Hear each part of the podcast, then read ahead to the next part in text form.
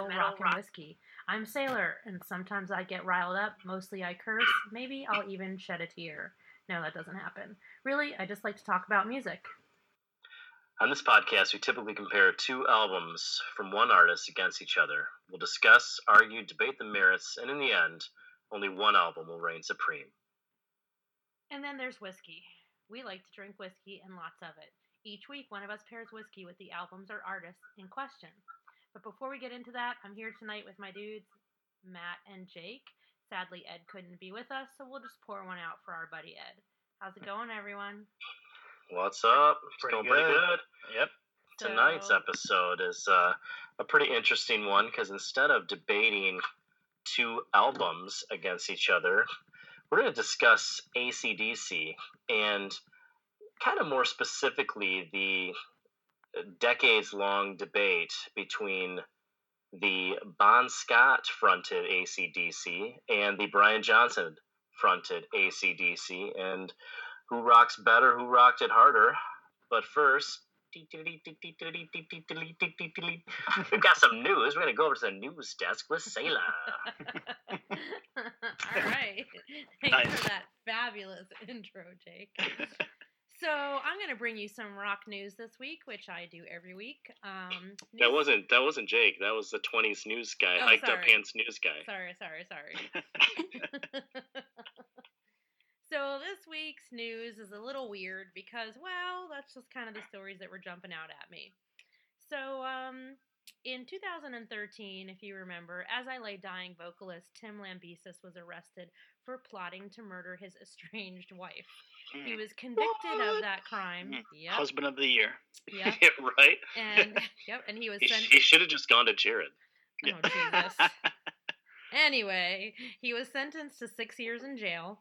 And uh, since his late 2016 release from prison, there was almost no information whatsoever regarding his plans about um, finishing out his contract with his record label or As I Lay Dying, continuing without him, etc. Um, until a very recent public apology. Um, so the timeline's a little weird here. So apparently on social media, um, last late last summer, there were some tweets that went out from As I Lay Dying and from Tim's own Twitter account saying activity, and that was it, just the word activity.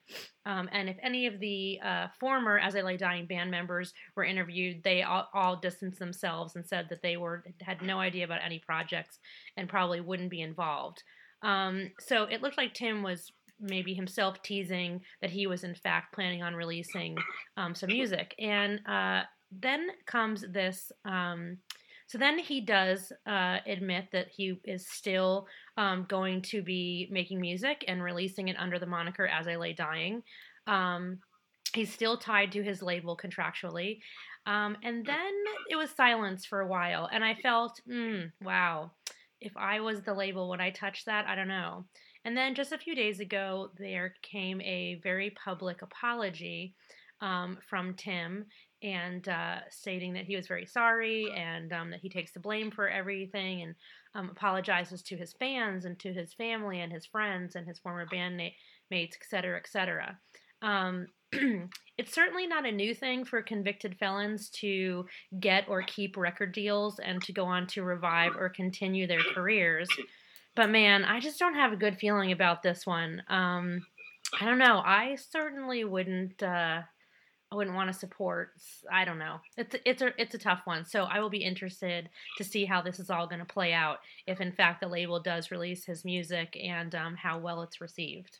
If his I just googled. I just him. googled him, and uh, and it appears that he is working on uh, on a soundtrack for the sequel to Hitman.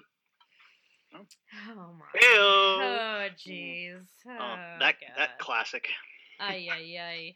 In other news, uh, in in in curiouser and curiouser more news, Gene Simmons makes the news again um, with some really bizarre stuff. Um, Shocker. Of course. Right, exactly. Um, I'm How's always he selling himself now? Oh geez. I'm always interested in, you know, if he's in the news reading what it is. So I'm just gonna read you a few snippets from stories from Metal Injection and the Daily Beast. So um uh, Mr. Simmons keeps finding himself in controversy. It started a few weeks back during a press day at Fox News, where he was banned after acting inappropriately towards some women who worked there. Shortly after being asked about the Weinstein allegations on a show and he claimed his support for women, Simmons barged into a conference room, unbuttoned his shirt to expose his chest, and started yelling, Hey, chicks, sue me. According to a report from the Daily Beast, he started telling Michael Jackson pedophilia jokes and then bopped two employees on the head with his book, making um, comments about their comparative intelligence according to the sound their heads made when struck. like you do. Sure. Like you do. Simmons was then escorted out of the building, and now um, there's a photo out there of him at the front security desk. Um, and he's told not to be let back onto the premises. The very next few days, uh, two women came forward and accused Simmons of mis- sexual misconduct. Sh- not shocking.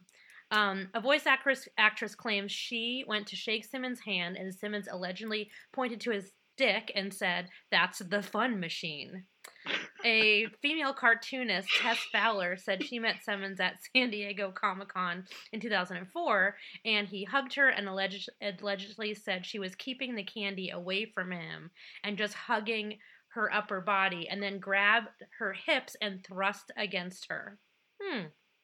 Mm. Simmons denied both allegations, but he has gone back and forth with apologies, um, taking them back and then giving it again. Really strange. I mean, to be completely honest, I can't believe these allegations didn't come out sooner. His rock persona was definitely him in real life, as he has confirmed himself in his reality show and in the many, many interviews he's given. But, uh, he, you know, he was considered a sex rock god, whatever. Yuck. bleh, I don't get it. But um, just wow. So I think Gene, I think I think your time is up, and you need to just give it a rest there, dude. And for more on this story, we're going to go to our field reporter, Matt Lauer. Matt, oh my god. But uh, bang, you're what, hitting too, them too soon? Too A soon? little too soon. A little too soon. Or Charlie Rose. Charlie Rose could take over. Oh wait, that doesn't work either. Uh, oh, boy. Okay. In more crappy news, so the 2018 inductees to the Rock and Roll Hall of Fame were recently announced, and sadly, Judas Priest was not selected. However. Bon Jovi was. Okay. Um, Yeah. So the Moody Blues were inducted, the Cars, Dire Straits, and Nina Simone. I've never really understood the whole selection process or the genres. I mean, it's called the Rock and Roll Hall of Fame, and I'm a huge Nina Simone fan.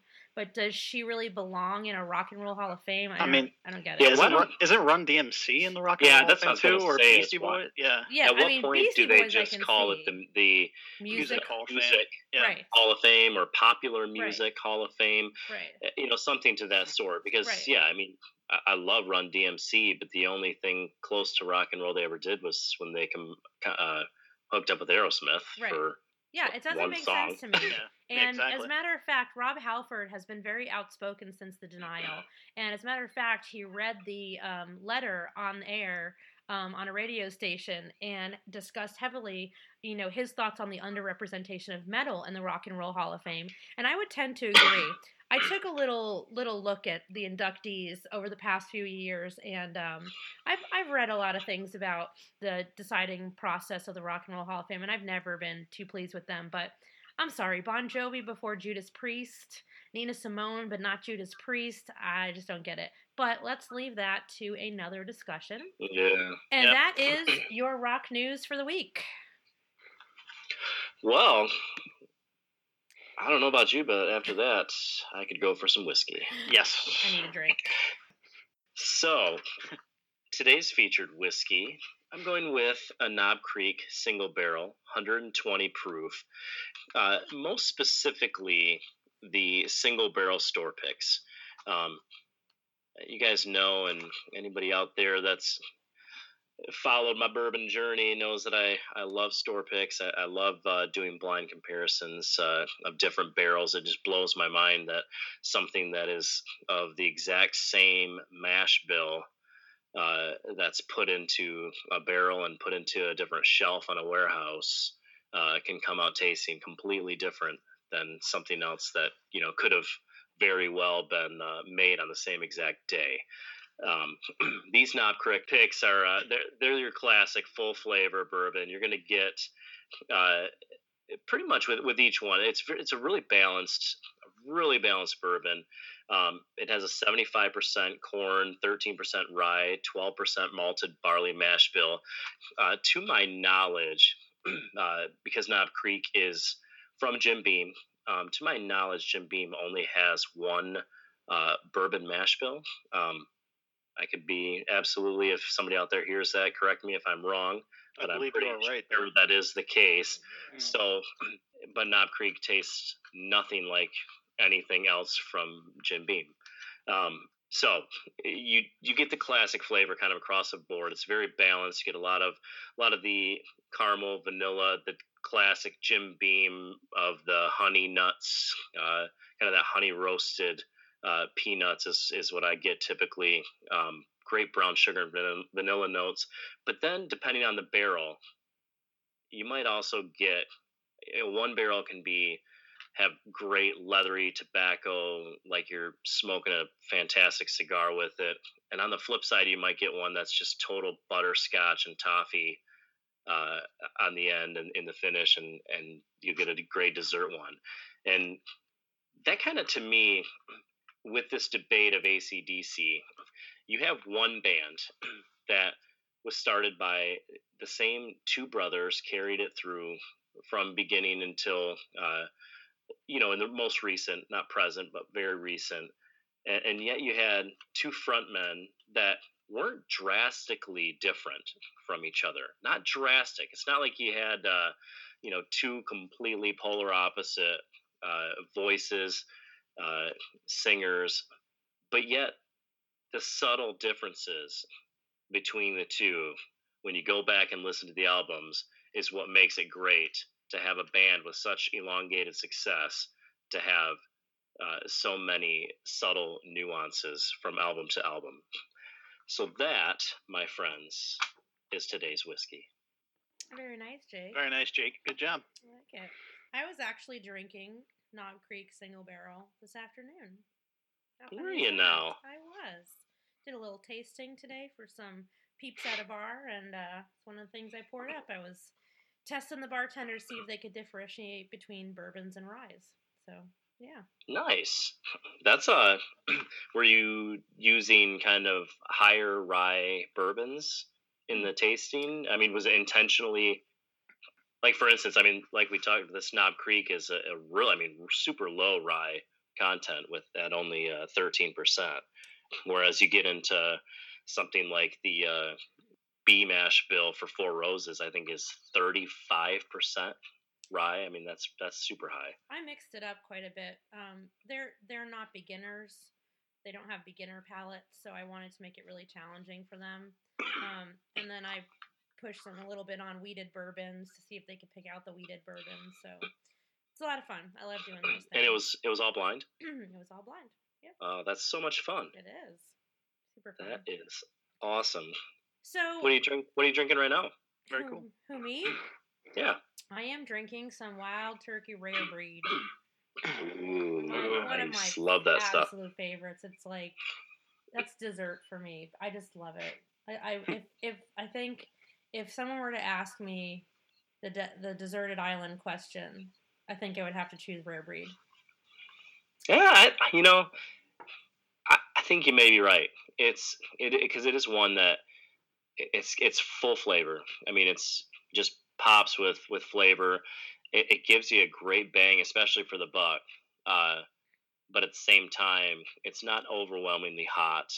Mhm. uh, you know, like some of the the higher proof, like other barrel proof uh, picks that are in that in that range.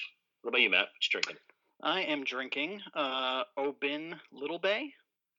Well, you're gonna have to tell me something about that because I've never even heard of it. Okay. Well, it's it's commonly mi- mispronounced as Oban. Ah, Single malt? O- Yeah. like O B A N. Yes, yes. Oh, okay. And that's really the reason I chose it because of the mispronunciation of it, because it's Oban, Bon Scott, you know. Ah, Nice. Mom, I Yeah. learned something today. You're so good. Uh, Uh, but Obin Single Bay, uh, I'm sorry, Obin Little Bay, um, agents, it's aged in smaller barrels. Uh, it's pretty rich. Uh, it's just a nice little sipper. Expensive, but it's, it's nice. Now that's a uh, that's a Scotch or an Irish. Sing, single malt Scotch. Sorry. Nice, nice. Yep. Very nice. Is it the kind of Well- scotch I would like, Matt? Uh, I think you would like this. Yes. Okay. So not ultra peaty. No, no, very little, little to no peat. You know, it's it's mostly fruity. You mean You know, rich to fruit. wet gym sock, basically. Maybe maybe a, maybe a little closer to like a Dalmore. A wet gym sock. Yes, that's.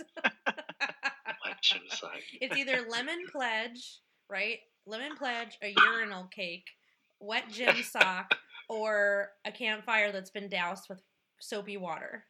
Mm. Yeah. Or bake or bacon. Delicious. Some, some of them smell like bacon. Bacon. Oh, I have not smelled one that smells like bacon. Mhm. Well, now that now that we've all got some whiskey on our Yep. brains, Matt, this since uh, since Ed's not here, Matt is going to do the trivia, and it is battle royale. Yes, because Sa- sailor, sailor, lead. sailor versus Jake, Jake. Yes.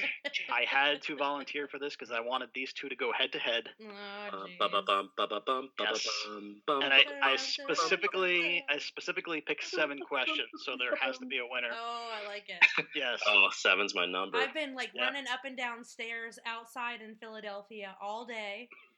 I've been drinking egg yolks all day, so I am ready. I am ready for this.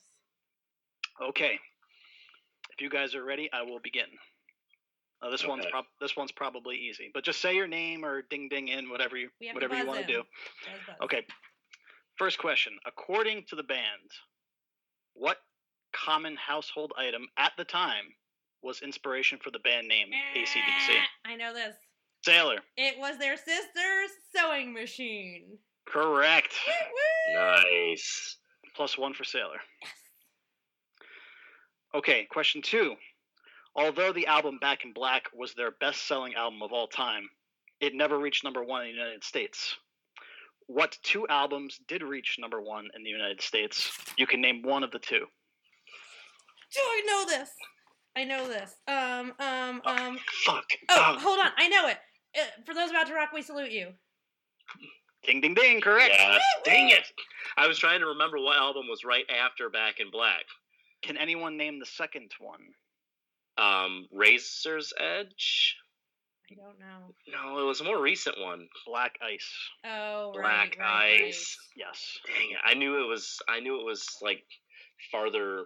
Yeah, You know, yeah. into the further decades. I, I couldn't remember if it was the '90s, if it was still in the '90s or not. Okay, Jake in a two and an O2 hole here. All right. Uh, question three. Performed at over 1,700 shows, this ACDC song has been played live more than any other. Ding, ding, ding. Jake, God damn it! I just went blank. Eh, can I say? Sailor. Is it Highway to Hell? Rock Hell? you up. Wait, Sailor first. What did Sailor say? Highway to Hell? Wrong. Ah, fuck. You shook me all night long. Also wrong. The correct Back in answer Black. is Back the in Jack. Black. The Jack. Saget. What?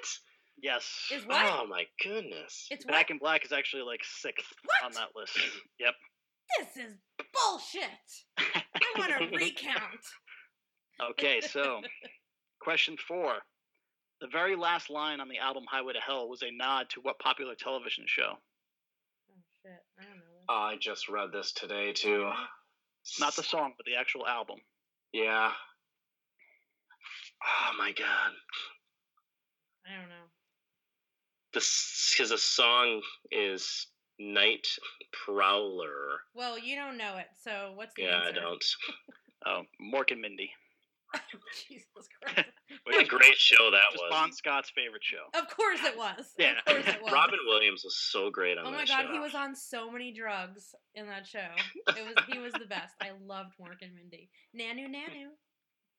Nanu Nanu. We just aged ourselves. Okay, question five. When Bon Scott was arrested in 1963, he faced a handful of charges, including stealing what? Oh crap! I know this. I think I know this. Beer? I don't know. I'm gonna say a car. eh. 12 gallons of gasoline. Well, was- car was close enough. Yeah. All right, Jake, you got two questions to tie this. oh my god. Yeah.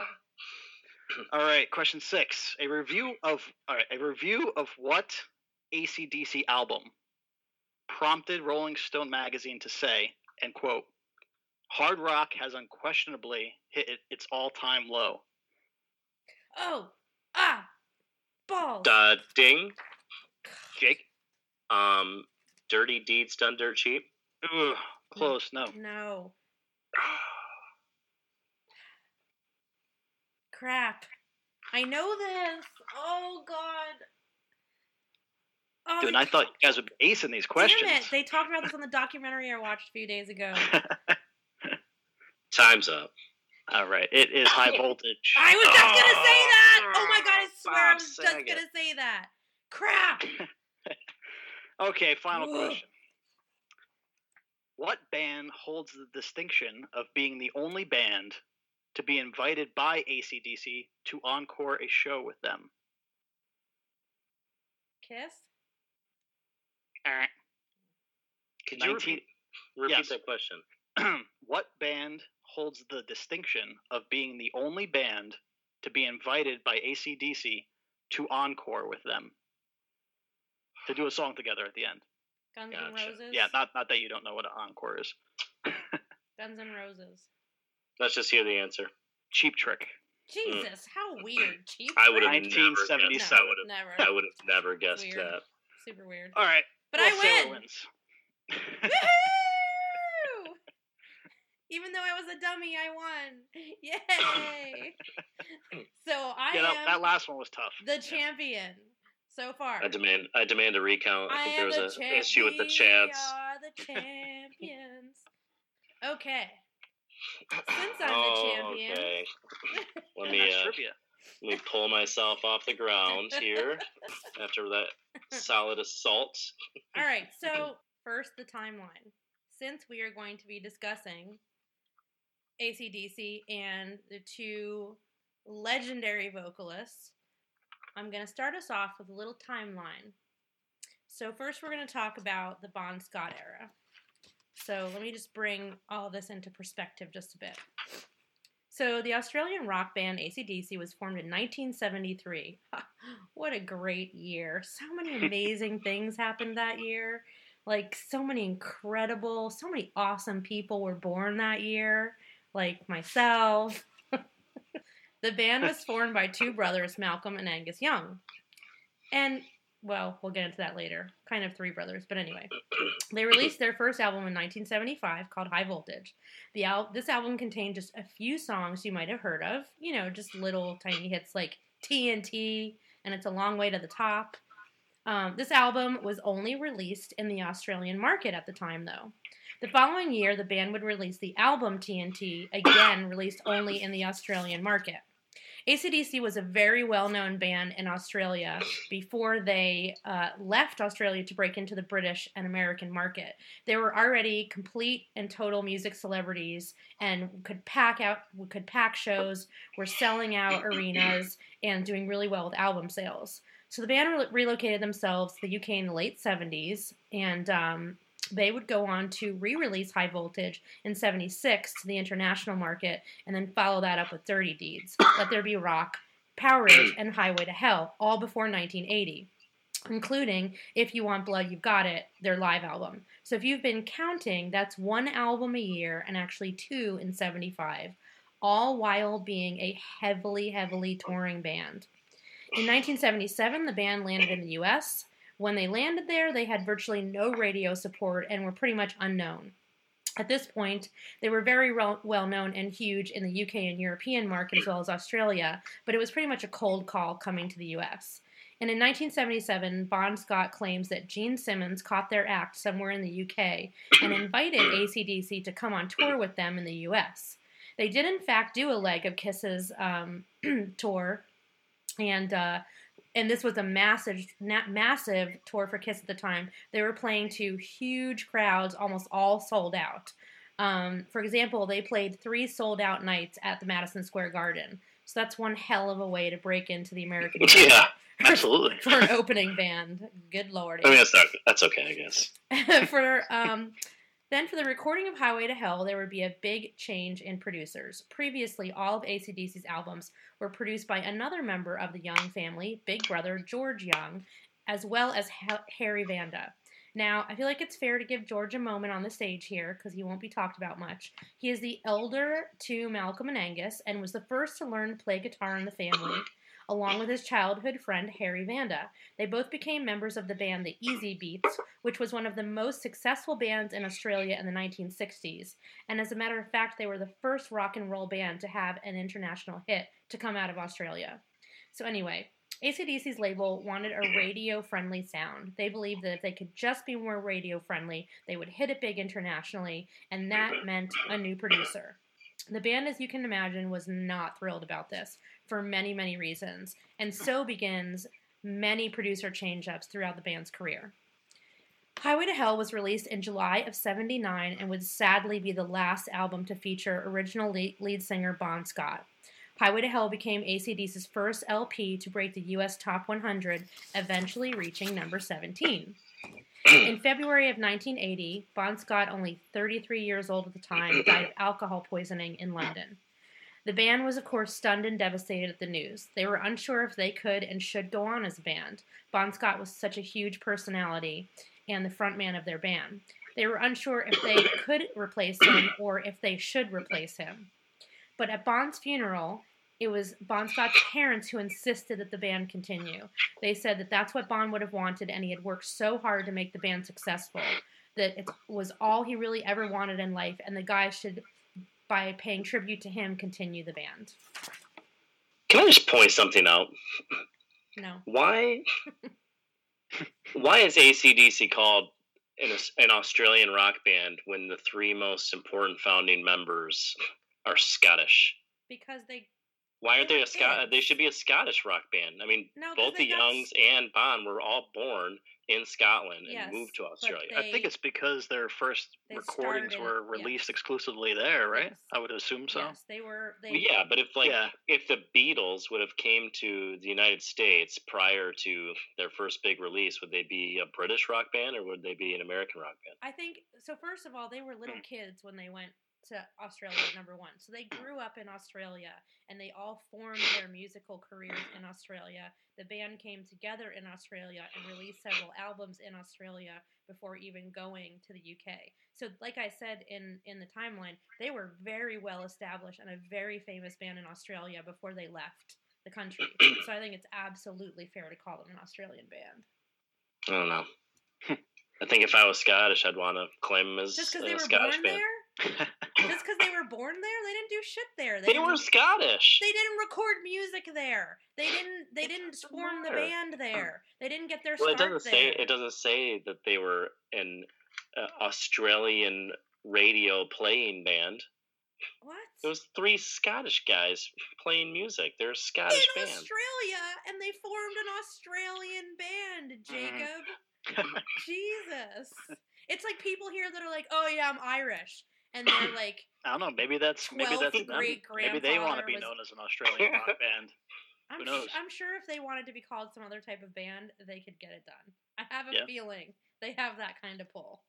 Anyway, Yeah, and actually, Jake, I don't know if you have this or, or you read this, but uh, ACDC actually has an interesting link to Michigan. I don't know Oh, let's hear that. it. Let's yes. hear it. Well, they actually got their first radio play on a Flint, Michigan radio station in 1977. First time they were played on in the United States. That doesn't surprise me at all. If if you look at uh, you know over kind of the lexicon of the '70s, late '60s and '70s rock music, uh, there's there's a lot a lot of musicians tied uh, in, into Michigan. It's it's very much a, a source of pride for for Michiganders. Some of the some of the great rockers that have come come out of here. Absolutely, and I think they and you know connecting it to Kiss also, and they I think they played either their first gig in the U.S. or one of their first gigs at Flint Capitol Theater. Um, sold the place out. so maybe they So should be pretty called cool. a nobody's nobody's band. coming to Flint anymore though. Very different town than it was Yeah. at that point in time. Jake, Jake, maybe we should call them a Michigan band then. Do you think? Yeah, they. I mean, with with Hey. your logic, they could be if if With that was my where they were getting. If that's where they were getting their their big radio play. Oh my god. Jake's got good points. Oh my god. He's got good points. No, sorry. Nope. Uh, that's nonsense. Well, okay. Well, their greatest success came once they became an international success, not when they were Australian, not when they were just releasing Aust- Australian only albums. Mm. Sorry. Just just that saying. make any. You're making no sense. It I'm not no here to make sense. Obviously, I'm just here to make great points That's that possibly make point. sense to somebody. Jake's here to make point. magic It's not Air, a on the airwaves. What kind of magic is this? I'm just here for my face for radio. Oh Yeah. Jesus! Oh Lord. Anyway, back to the discussion at hand. Mhm. So That was actually that was actually all I had. So oh I'll good. talk to you guys later. Okay. Awesome. So anyway, Matt. Oh, so we're talking about Bon. Okay. yes. Yes. Um, so it's very interesting uh, watching documentaries and reading, up on this. Um, you have Ang- Angus and Malcolm who start this band uh, with this lead singer uh, whose name escapes me now. I know I have it here somewhere. Uh, but definitely more of, a, I guess, what you would call a glam rocker or hair rocker. Uh, Yeah. and, they, and they, yeah, and they very, then they weren't really digging it. So, uh, you know, Bon comes along, uh, older guy, you know, the, you know, Angus and Malcolm are in their early 20s, fresh faced early 20s. And here comes this guy who's 28, 29. Uh, as George had said, been around, looks like he had been around the block a time or two or three, which he had. Uh, and it just, it completely changed everything. He had the right, perfect vocal sound for what Angus and Malcolm wanted to do and what they were doing at the time. Um, and just extremely sad that he ended up being his own worst enemy with the drinking and everything. And it's just one of those, you know, in a whole line of sad rock stories. Mhm. Dave Uh, Evans, by the way, Dave is Dave the Evans, original you. vocalist. Yes. Thank you, Jake. And I think they had like maybe one single that didn't do anything uh, with him, but he brought out the he certainly brought out the best in both Angus and Malcolm, and they have a lot in common, being that the transplanted uh, Scot Scotsman or what have you. Uh, they were Australian. Aust- yeah, Fair. transplanted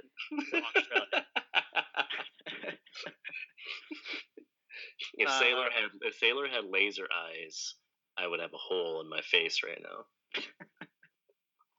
Yes. Uh, and you know, personally, for me, just from his uh, body of work, you know, "Dirty Deeds" is probably my favorite song. Uh, I had it played at my wedding, so I mean, that's Are you serious? yes, yes. I was putting the putting the garter belt on my wife, and, or taking the garter belt off my wife, I should say, and that was the song I chose to have played. I love your wife. Well more done, now. sir. Well yes, yes. And um, yeah, I mean, just I, I, going back to what you said, Jake, about you know these these two guys are similar but different. Um, you know, it's like taking two very attractive actresses and trying to decide which one is more attractive. It's impossible. It's almost impossible. Um, but yeah, whole lot of Rosie, Dirty Deeds, like I said, Highway to Hell, Long Way to the Top. Uh, just amazing, amazing body of work. Uh, yeah, I would say so. ACDC in American culture, uh, all around is it's incredible because if it's not, you know, every single wedding reception that I've ever been to, "You Shook Me All Night Long" plays at least once.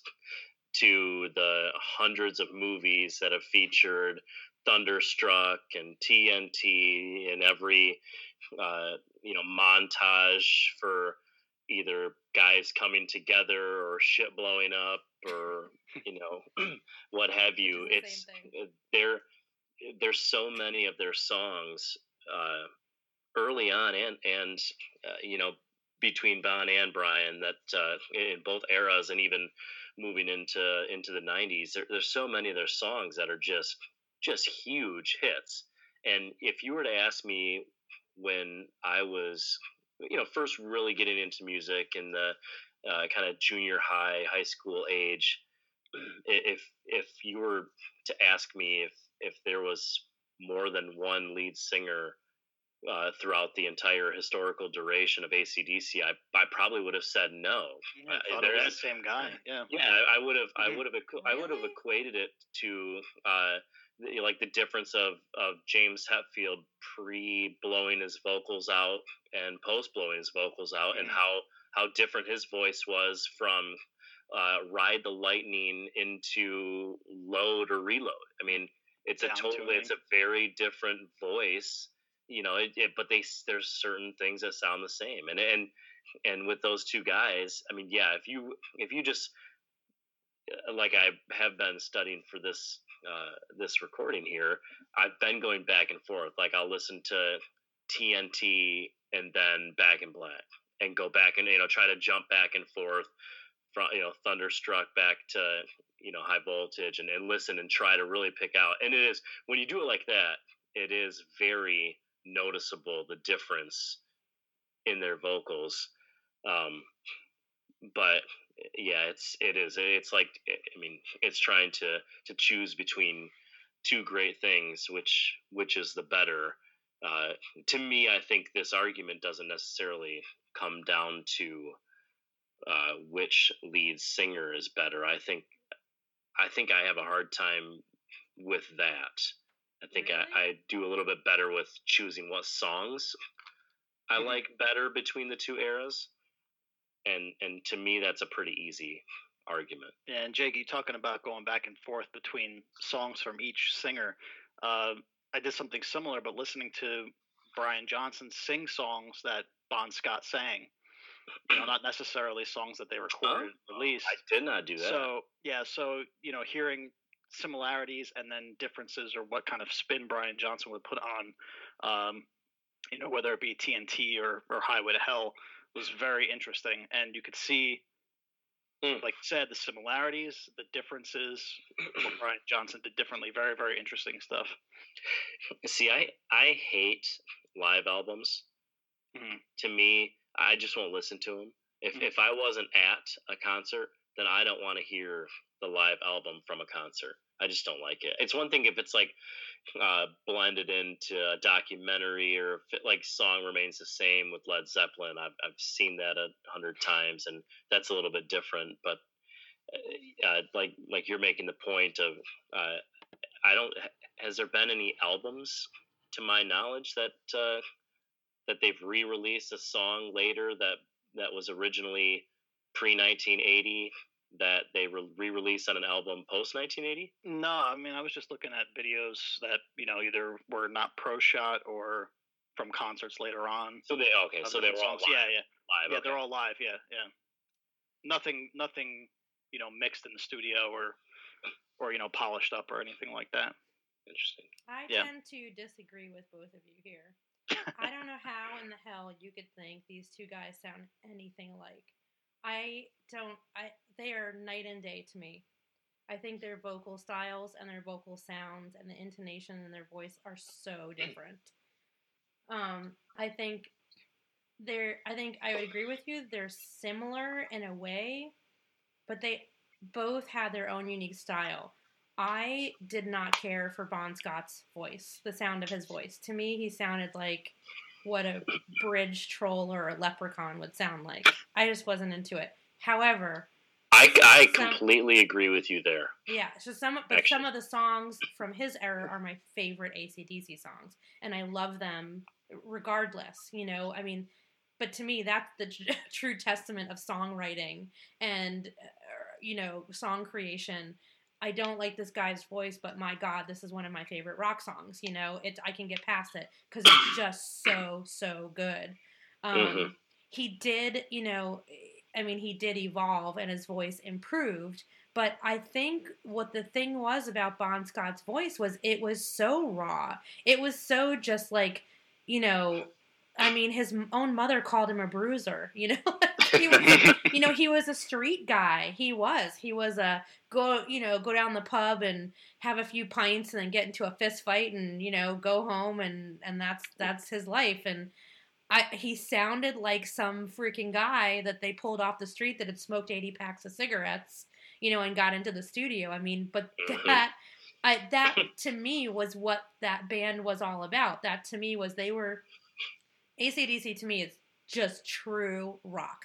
No mm-hmm. gimmicks, no garbage, no crap. I mean, even It's rowdy. it, yes, It's rowdy. It, it is. Rowdy. It's- yes, it's like bar brawl. It's like what would Yeah. a bar brawl sound like if it was music? And that's ACDC. I mean, you know, they did have, you know, their shtick, of course, you know, but even their shtick was kind of, it just kind of happened. You know, Angus wore his school uniform on stage one night, you know, because he was late and had to rush there from school and it became a thing. And he said later, like, well, David Bowie had his costumes and, you know, it was the era of costumes anyway. Um, but it still doesn't feel like a shtick to me. It just feels like, you know, hey, this is cool, this is funny. Um, so I think, a, I don't think Bon Scott would have lasted, even if he didn't die, sadly, as young as he did at Yeah. 33. I don't know how much more they would have got out of him because he lived such a hard life. Um, I think he was a really fantastic frontman. His personality, for example, so there's this amazing video I was watching, and um, they had just gotten to London and they're being interviewed. Um, I can't remember if it was the Top of the Pops guy or who it was. I can't remember. And they they're on the street corner, and the you know the the journalist walks up to them, and all the guys are in t-shirts, jeans, and sneakers, and I'm assuming socks. And then there's Bon in topless with like these tiny, shorty, short, cut off jean shorts, no socks, and sneakers, and just hanging out on the street, like basically in a bathing suit. And he's like, "Oh yeah, yeah, I'll talk to you," and it just was so funny. Like his, that was just him, you know. He had no fucks to give. Um, and that I had the same outfit on earlier. Did you? I mean, I was freezing because it's you know like I was, I zero say, degrees here, but like yeah, below zero. It's just I, you know, and I I made a no- I made a note um, when I was doing my research for this that for me ACDC kind of fits into their own genre. Like Yeah. they are their own genre. They they can't be you know put into a niche of you know they're hard rock, yeah, blues, okay, not really metal, no. but you know simple simple hard riffs um, good lyrics um, and it just you know you talk about his vocal style and it just fit you know it really fit into what angus and malcolm were doing yeah, at the time and it was just the perfect marriage at that time I agree. It Uh, was the perfect. yeah and it would be it would be i kind of agree with you that he probably wouldn't have lasted much longer after after um, highway to hell I don't though think just so. because yeah and, and interesting, you know, Matt, that you kind of bring up their own genre, but growing up in a, in a rural area where uh, you know country music is is very prevalent, uh, a lot of country music fans also love ACDC because their lyrics they're like honky tonk lyrics. It's about Mhm. drinking and having fun. Yeah. I mean, they're just singing about about the the raw rowdiness of life, nothing to the in depth uh, parts of you know life or love or whatever. But it's it's just it's it's everything about Friday and Saturday night. Is and I think they, about. they they play to a lot of different audiences, yeah, you know. And I think that you know you're talking about Back in Black, which you know we're not talking about a successful hard rock album here. We're talking about the second best-selling album in the history about, of music. But we're not talking about The the, just- Brian the Johnson number- era yet. Yeah. the number one selling album by a band. Band. We're not yes. talking about the Brian Johnson era yet. We're boys. we're still on Bonnie. Yeah. Give But- Bonnie, give Bonnie his due time. Um, I think Bon Scott's voice to me also is the sound of the '70s. You know, there was a lot of weird shit going on, and there was a lot of strangeness, and that I think was also part of the draw. I mean, he's got a weird voice. You know, it, it's a yeah, leprechaun is always what I do. what a real leprechaun would sound like, especially yelling at you. That's what he sounded like.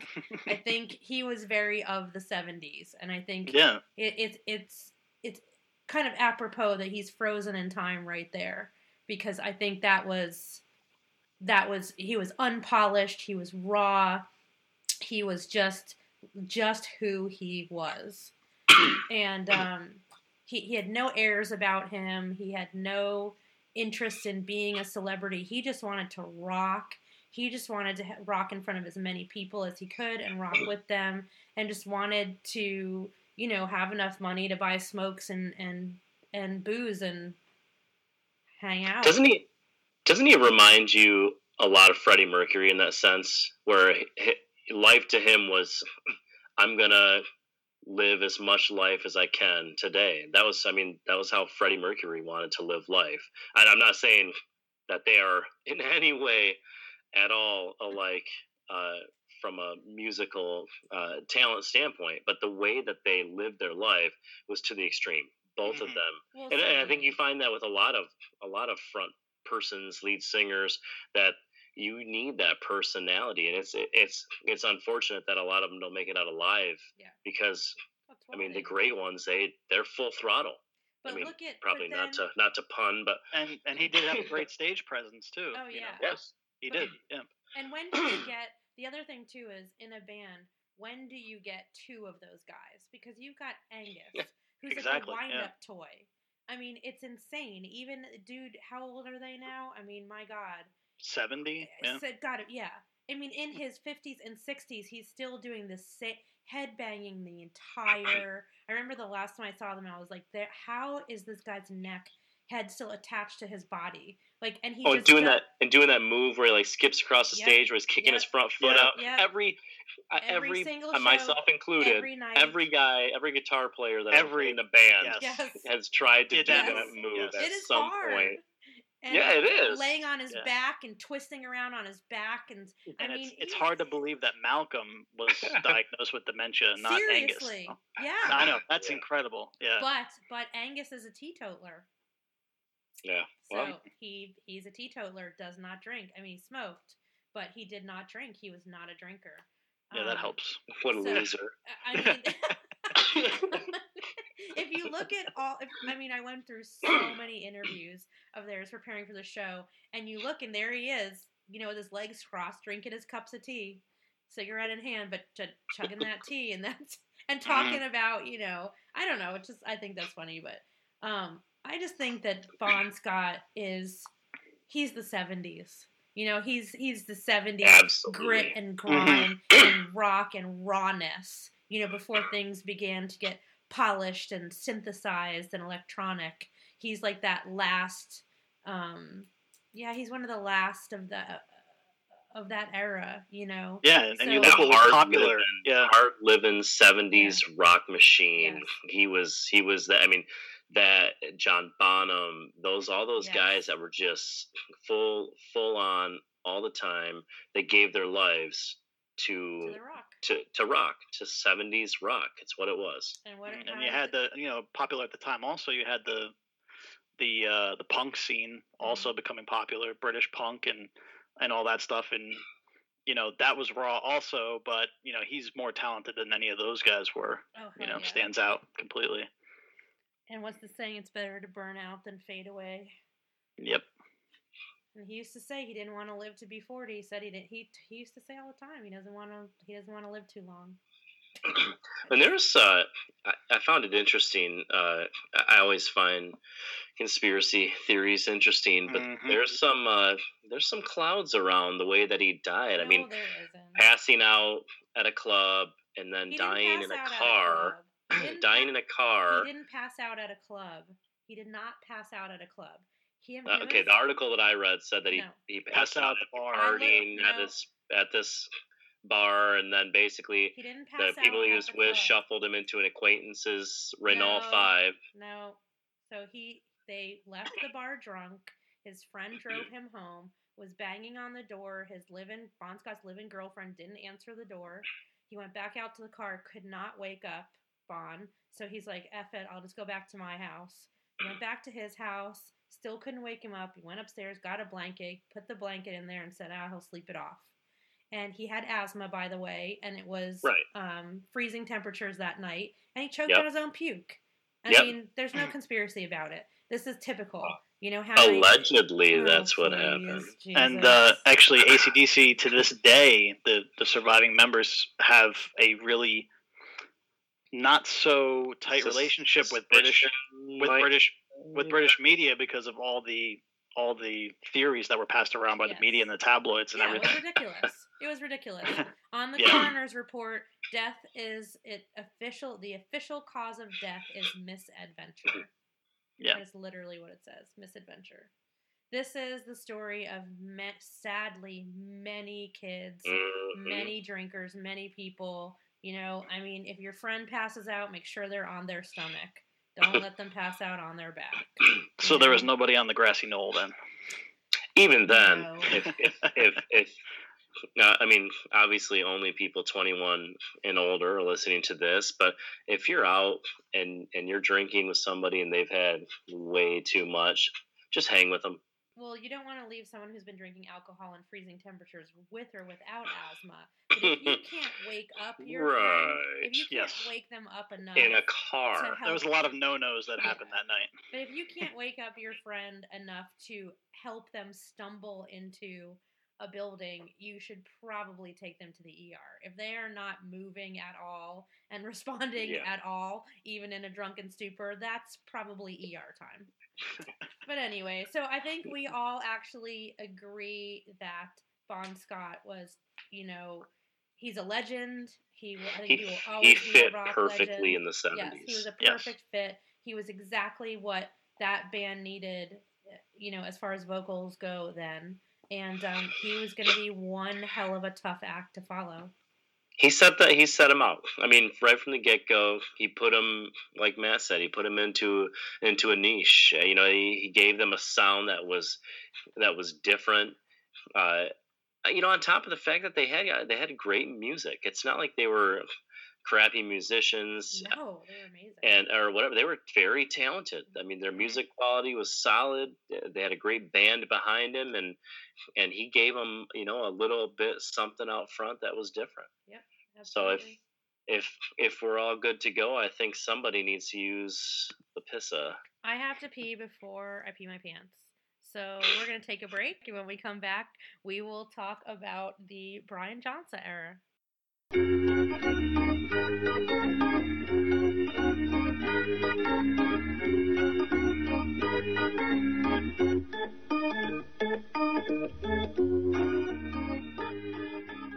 And we're back from the break.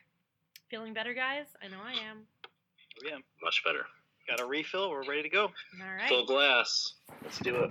All right, so now it's time to talk about the Brian Johnson era of ACDC. So I'm going to start us off a little bit of a timeline here. Um, after the death of Bon Scott, the band began looking for a new vocalist as they were ready to head into the studio. Brian Johnson was chosen as the new lead singer, and actually, it was Bon Scott himself, sometime before his death, who had first mentioned hearing Brian Johnson and thought he had a really, quote, cool voice. The band headed into the studio in the spring of 1980 to record Back in Black, the band's first album with new singer Brian Johnson. They would write and record all new lyrics as they felt that using any of Scott's uh, lyrics would be improper to profit off of his death. In July of 1980, Back in Black is released internationally. It became their best selling, most popular, and critically respected album. The album hit number one in the UK album charts. In the US, You Shook Me and Have a Drink on Me became the band's first top 40 hits. By the summer of 1981, Back in Black is such a phenomenon that Atlantic Records finally decides to release the band's 1976 album, Dirty Deeds Done Dirt Cheap, in the US. They had initially rejected the album uh, years prior as they felt its production quality was subpar. In November of 1981, ACDC releases their eighth studio album and second album with Brian Johnson, For Those About to Rock, We Salute You. This album goes on to hit number one on the US Billboard chart and stayed on the charts at the top for three freaking weeks. The title track, For Those About to Rock, became a rock and roll anthem for generations and solidified ACDC in the rock annuals.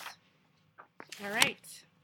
So, So right off the bat, I, I, reading about the transition, um, you know, after Bon's death into into Brian, and so they go down to the Bahamas Mhm. to record this album. They're there for seven months. They're getting bombarded with storms and uh, tropical storms, and so it takes seven months to record the album.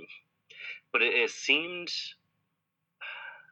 not not necessarily eerie, but can you guys think of a of another band that loses somebody important and then comes right off of it and releases like their greatest album? No, but Um, further than that, though, what's creepy is that what, Sa- what Sailor said about Bon Scott hearing Brian Johnson sing and being a fan I was actually of thinking of Metallica. and re- oh, okay. Not the same. Not the Not the same. it's yeah, it's it's not the same. Sorry. But yeah, but it- then, it's but then having having the uh, naming the album Back in Black and having the full black cover art uh, to to show a sign of mourning their, their friend, tribute, I thought was really cool. Yes, that was Mhm. their tribute. Absolutely. Um, it was not seven months, by the way. It was seven weeks. Seven months would be like the longest ever it's taken to record I an album. Swear No, I seven read weeks, seven, seven months. months That would be insane. because of all the storms and whatnot. No, why would the storms have anything to do with them recording an album? Well, because if they get evacuated and shit, No. and they're in the Bahamas, They they are on a freaking island. were- the storms weren't that bad. They were just regular Caribbean storms. I don't but know. I- um, Brian Johnson shares. I live in the safest possible spot in the world. Yeah, the, they're just storms. But Brian, I think it's interesting. Brian Johnson um, talked about him struggling with writing the lyrics. The guys were in the studio tracking the album, and he was really, really struggling. And um, so he sat down with their, he sat down with Mutt, and um, they, you know, they were trying to, you know, get in the right place and and taking a look at what Brian already had and so Mutt says, just look around you for a minute. And they, they're little, they had little house, like uh, huts on the beach, and the studio was on the beach as well. And um, he looks outside and he sees the storm rolling in, and all of a sudden thunder, and that's that was it. He also has um, stated, but won't talk about it in depth, that something happened that was. He doesn't say the word supernatural. that's kind of what he alludes to. that he had kind of a supernatural moment in relate in, in regards to Bon Scott, and after that, all of the lyrics came flowing out of him. Um, eh, but he says I don't like to talk about it, and he doesn't. He doesn't go into detail. He just kind of mentions it. So I find that interesting as well. It is a moment of uh, uh, paranormal inner clarity. I mean, the fact that he could find that fact that he could write anything, filling the shoes of somebody like that, um, the pressure. You know, he had to draw some inspiration, I assume, from from Bon, at least in the, the lyric writing. But Yeah. I mean, to be put to be put in that, Yeah. you know, even though the band asks you and says we want you to be our new guy, uh, the pressure, it just you can't can't imagine that. I Well, mean, and he's coming- got balls. Sorry, what? I What? said he's got balls. Yes. Ba-doom, boom, boom. but he's Well, who's got the biggest balls. He's of got big all. balls. yes. Thank you. You guys He's got the biggest balls of them The all. ball. The balls are always bouncing from the left and to the right. Did either of you go back and listen to any of Geordie's music that No, Brian Johnson was a part of? no. I was a little scared. It's terrible. It's really terrible. That's and why that's I did, it didn't get good reviews. Oh my gosh. Well, I, you know, it's one of these, you get in one of those like wiki spirals and, and you're like, oh, I got to listen to this band. You know, oh, he's part of this band. Well, let's see if there's anything on Spotify about that. Yep. Yeah. There are Geordie songs on Spotify.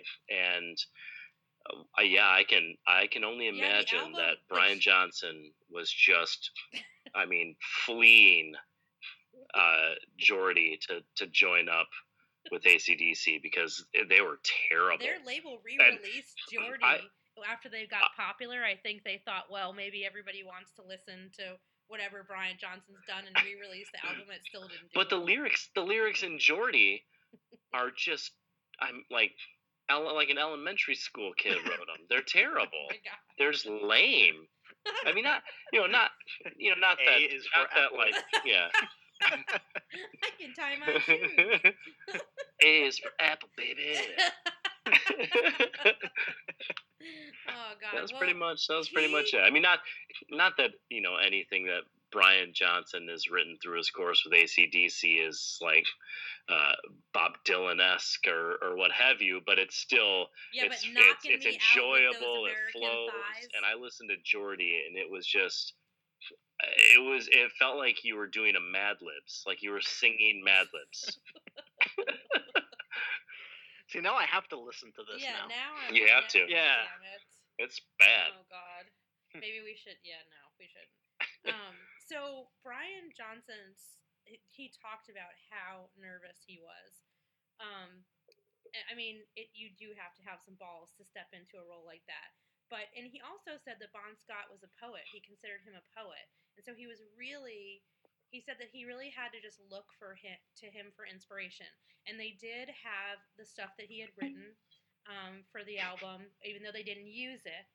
Um, Brian Johnson and Mutt uh, used it as inspiration, and um, I think I think being where he was at, I think being around the band as they were still mourning. I mean, this was very shortly after Scott passed. Um, I think that was all probably a lot of inspiration for him. I think it was sheer terror, probably, you know, and, you know, desperation to do a really great job. He had a fantastic producer, and um, Mutt was also a talented vocalist himself. Um, so I think, you know, you've got great music to write lyrics to, you've got a fantastic producer, and you kind of have this insanity of circumstances. You're you're you're kind of an outsider in this very tight knit group. Um, you know, you're in in the Caribbean in this very foreign place to them. Um, you know, Brian Johnson had never been to a place like that before. Um, so I think it was just circumstances really, and obviously he he found his legs and was able to continue on after that. I mean, I think he's written some pretty amazing shit.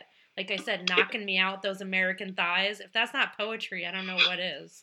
Absolutely. Well, and and let's face it, at, at this point, uh, Ace, you know, Brian Johnson is more ACDC than than Bon Scott. It's one of those he's Oh, yeah. he's been their front Yeah. for longer than he hasn't.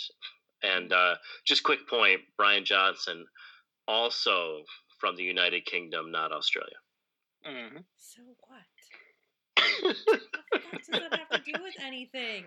The fucking band was formed in fucking Just Australia. I'm just talking about their just talking about their band from the United Kingdom. The fucking band was formed in fucking Australia. Got their fucking start in fucking Australia. Got popular in fucking Australia first before they fucking went anywhere else. They're One goddamn one member. fucking one- Australian band. They are one an band- one band Australian member. band. One band member born in Australia. Ah, for Yeah. fuck's sake. Anyway. Anyway, Brian Johnson has a better voice. Period. End of story. I definitely, I definitely agree. Uh, you know, his his voice is, uh, it, it just it's so different. There's there's not not another voice like it, but at the same time, uh, it's in tune. It, Yeah. It's it's strangely like out of tune and in tune at the same Mhm. time because the rasp within his voice, it, it's strange. It's almost like his his voice sings in a chord not not a chord not a chord but like a chord c h o r d like a mm-hmm. multi note uh chord Yeah. To me, it was almost like with with Bon's style and the way he sung and his voice, it was almost like he fit in, like they meshed perfectly together. And I mm-hmm. see more of like Brian's voice as almost like an extra mm-hmm. appendage, where it took their music to a different level completely Yeah. And you know, I admire his brutal honesty too, where he says, uh, I believe it was right before the Razor's Edge, where he's like, you know, he turned the songwriting over to Malcolm and Angus, or the lyrics, I guess, but the Mhm. lyric writing over to Malcolm and Angus, and he said, uh, when asked why, he said, I, I'm out of ideas. I can't come up with an album full of lyrics anymore. So he turned it over to them, and uh, I think that he had his great bulk, you know, of his work was was amazing, and you know, in the early '80s, and it, you know, it, unfortunately, you know, their mid '80s to late '80s stuff kind of kind of waned in comparison. Yeah, yeah. I think Yeah. that's. I think you bring up a good point. I think that's another marker for success for this band is they didn't seem to have egos, and they certainly didn't seem to have egos about saying about being collaborative. And um, That's a I think great point. That's Yeah. really really That's a really great point. I mean, you've got older brother who's basically, you know, like an extra band member. He's producing, and you know, he they they said we have to change up producers, and I can imagine it was very rough, but they did it. Um, and you know, then and Mutt took them to success, but then they got rid of him, and they said, hey, we want to produce our own stuff, and it didn't have great success. Well, you know, comparatively. And so they went on to another producer. They they've taken turns with a lot of uh, types of writing and and you know whether it's musical writing or or songwriting. And I think that's that's definitely important. These guys seem to just be like, "Hey, you're better at this. Cool." You know? Absolutely, and you don't you don't have uh, you know other bands of similar longevity. You you don't get with ACDC. You don't get the drama Right. along the way among band members. You just don't do it. I mean, you know, we'll discuss Aerosmith later on, Boy. and you know you'll see a complete difference in a band with the same kind of longevity uh, between the two, and uh, that's definitely a testament to them. Absolutely. I mean, if you read the story about the producer after they, you know, let George go, I can't remember his name. That he he produced Hendrix and Zeppelin, and he just he, he was it was not working. They had they, Right. they they were they were just miserable. It wasn't working. So they said, hey, you know, we're gonna take the day off.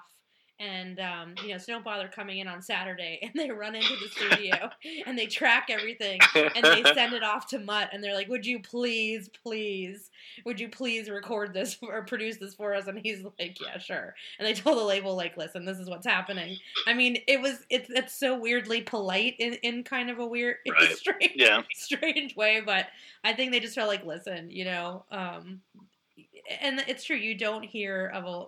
I mean, the stuff that I poured through.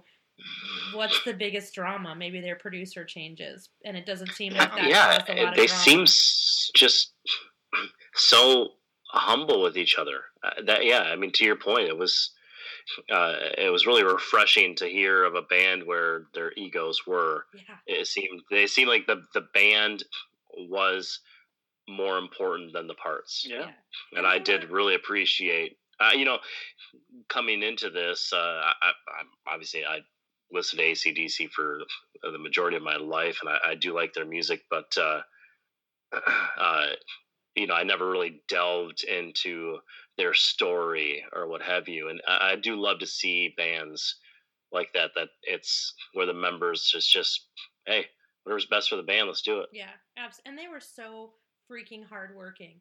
And in any of the documentaries I watched and any of the interviews, you know, any interviews with people speaking about them that had worked with them, my God, you could not have. They must have been a dream for a label. I've been on the label side, and to have a band that's willing to go into the studio every year with new material that is fresh that is not tired, that they're ready to go. And then they tour all the freaking time. I mean, this band was on the road pretty much permanently for most of their careers, most of their lives. What is just unbelievable how hardworking they were. Absolutely. I, think- mean, to, they they had a number one album 33 years after their first release. I know, right? Yeah, I mean, that's amazing. That's incredible. Yeah. it's absolutely Yeah. incredible. I mean, Yeah. Well, and especially when when they had already put out you know one of one of I mean arguably one of the greatest rock albums Yeah. uh, track by track of all All time. time. Yeah, And and absolutely. the, and the, I mean let's just put the the success the sales success aside. It's a great album. I mean song by song you can't I mean those songs have infiltrated all of our lives. You can, there's not a song on there that you go, oh, I've never heard that before. That's that's new. yeah. No, you know every song. Every song you just listen to, you go, oh, it's more or less like, oh, I didn't know that song was on this album. Mhm. yeah. Yeah. Oh, I forgot that one was on here. it just blows my mind that they were able to write as well as they did while being on the road all the time. Time. I mean, Mhm. it, it's so many bands like, well, we're gonna take a break from touring because we have to go start some writing, and then we're gonna go in the studio. And like, they just Yeah, They were like like- like no. like Metallica. Was that your Was that your Ozzy impression? Fuck off. No, that was my Lars. That was more. Sharon. Fuck you, Lars. I got it in, Matt. There you go. Yeah, we'll have a new album out in two years. Yeah, exactly. Eight years later. Yeah. Well, that's why, like, it's funny the whole seven week thing. That's the longest it ever took them, and they were like Yeah. freaking out about it because they're they're used to like going in there hitting it hard. They're like it's like true blue collar style, you know. Like mm-hmm. I work my ass off, and that's just what you do if you want to be successful. You just work really hard at it, and they were. I I also think that a lot of that came from the Young Brothers because their family is so interesting. They're Mhm. all musicians. There was like what Yep. twelve kids, ten kids, Yeah. something Oh, like yeah, that. something like that. Re- Yeah. Reading reading their like genealogy of when what kids came to Australia. it- I felt like I was reading like uh, the book of Numbers in the Bible. it's very interesting that they were all they were all musicians they were all musical and even you know their sister they talk about hey she was the one that was going out and buying records and bringing them home and they would all sit around and listen to them and so they give her um, credit for turning them on to music in general. It was I, I just think that had a lot to do with it too. You know true musicians all they want to do is make music and play music. The Book of Numbers. Damn it. Angus, brother to Malcolm. Sorry. and That's. Ste- Stephen, brother to Ang- oldest eldest brother to Angus, did not travel to Australia till five years after the family migrated. this has been numbers on tape. Please flip tape to side B. Why is it tape?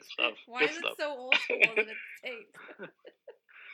Uh, you know who is really cool is Malcolm Young, and uh, God rest his soul. He did just pass away here a few weeks ago. Uh, so you know, rest in peace. Uh, the band that he helped start went on to amazing success, and he's you know he's he's one of the he's one of the success stories. I mean, the guy lived a long, successful life, got to do what he loved for a very very long time. Um, He battled his own demons. Sadly, Yeah. he had drug and Yeah. alcohol problems. Um, so that that's that's a shame, and I'm I'm sure that led to his dementia and, and his health problems in the end. And we talk about guys who are the quiet foundations of bands. Yes. Uh, you know, he's a prime example. yeah, Uh, the you have- rhythms, the yeah, rhythms guitarist, yep. smart guy. not flashy, great No. musician. Yeah. Uh, you know, his brother's out there going nuts, and he's just a rock, right? Yeah. He, he is a rock, you know? Yeah. Talk about a di- dichotomy of styles, you Yeah. know? And I, I, it would, it would, I would be remiss if I didn't say Malcolm. For those that are about to rock, we all We salute you. you. hmm Amen, brother. Amen. Well, a huge thanks to all of our listeners out there, and please join us next week for another episode of the Metal Rock and Whiskey podcast. Matt, Yes, and to all of our fellow metal, rock, and whiskey obsessors, we thank you for listening. Uh, we appreciate all of your uh, comments, questions, concerns, feedback, anything you want to tell us about the show, likes, dislikes, anything, please. Uh, follow us on Instagram uh, at Metal Rock Whiskey. Uh, we have a Facebook page also. Uh, please ask to join as of right now. We will accept you write anything on our wall. We'll have polls. We'll have discussions. As we'll long have as you're not a robot. yes. You can find me on Instagram at the Whiskey Obsessor. That is whiskey save the E. Uh, we usually talk about. Sometimes we mention things that we're listening to right now. Uh, as far as podcasts go, I will say that uh, I have downloaded all of our hosts' other podcasts, the Drinking Darlings Ooh. and I am going to binge listen to every episode in this coming week. And uh, I suggest you do the same. Uh, so, Sailor, hey, thanks, Matt. you're welcome. I'm Sailor, and you can find me on the socials as Sailor Retro. And um, what am I listening to? Uh, I I oh god, I just totally binged on a podcast called S Town. S like Sam. Have you guys heard of this? I, I S I've Town. Oh, heard of it. yeah. Tell us more. So S Town is done by the people who did oh crap, now I'm gonna forget the name of it. Um the podcast about um the guy named Adnan who was convicted of killing his girlfriend and now his, his case is being um retried Yes. because of the podcast. What the hell was it called? Oh, Oh, it's it's it's like a true crime. This is the like second or third season of it, right? No, no, no, no, no. It's not. that what? Am I thinking of something no, else? you're thinking of something else. Serial, Serial with an S. Serial. Serial. Yep. So okay. from the, the producers of Serial and um, This American Life came S Town. And I did not understand what it was going to be when I first started listening to it. And I it certainly must have been a hell of a ride for um, everyone involved in this podcast because the way it unfolds is unbelievably shocking. Real story, amazing. Um, so yeah, I would highly recommend S Town, but I will warn you, you will be addicted to it, and you will want to keep playing the next episode and the next episode to find out what happens. So make sure that you're in a position to do that. Um, and also, if you want to listen to another cool podcast, like Matt mentioned, I am on the Drinking Darlings every Friday for the Darlings uh, Friday Social Swig. I actually missed you this last Friday. I I went to download the Social Swig, and there was not an episode. Well, Wah, we wah, are doing some cool things. That's why the Darlings are preparing their own YouTube channel. We're gonna be doing Bum, some. bum, bum, bum. Fun Bum, stuff bum, bum, bum, bum. on YouTube. that was not that was not in the news. with videos and uh, we're taking a little bit of a hiatus for the holidays because we'll all be traveling all over the place but you can do as matt is doing you can download all the previous shows and catch up on them before the new year and show. uh, that's all for me man well, for me, um, I- the uh, so I'm a I am a dad that loves to drink bourbon, and one of my new favorite podcasts is the Dad's Drinking Bourbon Yeah. podcast. Yes. One of my favorite things to do in my bourbon journey has been to do blind tastings because I am I, I hate to feel like I'm a sucker of marketing or anything else, and so whenever uh, my buddies and I get together and we and, and pour some glasses, we always do a blind, just to actually evaluate the drink for what it is. And on the Dad's Drinking Bourbon podcast, that's what they do. They do blind tastings. It is absolutely fantastic, and it has quickly become one of my favorite shows to listen to on a weekly basis. So shout out to John and Zeke, Yeah, doing yeah. a great job, guys. i listen to them too. Yes. And hopefully, all you guys love this podcast because we're having a lot of fun doing it and we want to continue doing it. So, we definitely hope you all have enjoyed it as much as we have. But uh, guess what, guys? My drink is empty. So, tip your waitress, enjoy some particles collide on the way out, and peace. Later.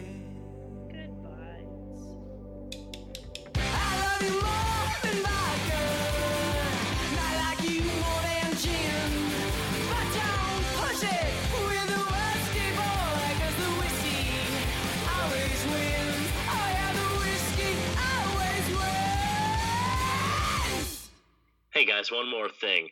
Um, so this podcast, some of the things that we do on here, they cost money, and the, to keep the show going, we have set up a Patreon page, and the link will be on our Instagram page as well as within our Metal Rock Whiskey Facebook group, which we hope you jump in and become a part of the community. Check us out on Patreon. We'll have different uh, giveaways and reward systems based on that. Check it out. Follow the link. Throw us a buck or five, and we'll have a great time continuing this podcast. Lots of love. Appreciate it. Hey, listeners, you know that cool song we play at the beginning and end of our show? It's called Whiskey Always Wins, and it was written and performed by my dear friends of When Particles Collide. Please check them out on your favorite music streaming platforms and give them your support. Rock on, friends.